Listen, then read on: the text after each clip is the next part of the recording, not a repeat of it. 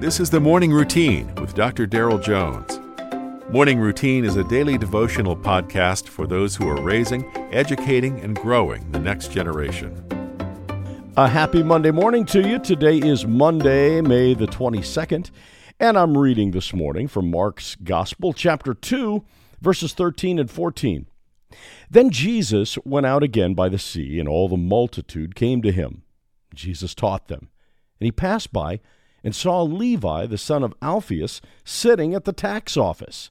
Jesus said to him, Follow me. So Levi arose and followed Jesus. People today often make jokes about the IRS until tax day, and then nobody's laughing.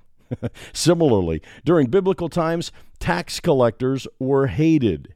In Mark chapter 2, Jesus has finished teaching a multitude and has healed a paralytic and then moves on. Now, listen, these Jewish tax collectors were so hated in the day that they couldn't serve as judge or a witness in a court session because no one trusted or believed them. They were even excommunicated from synagogues. Thankfully, God keeps an eye out for individuals. Jesus sees Levi, that's Matthew, sitting in a tax booth. Now, notice in this instance, we don't see a man who comes to Jesus like the leper or a man who's brought to Jesus, like the paralytic. No, here we see that Jesus sees the man and makes his way to that man. The Bible tells us in John's Gospel that no one can come to Jesus unless the Father draws them.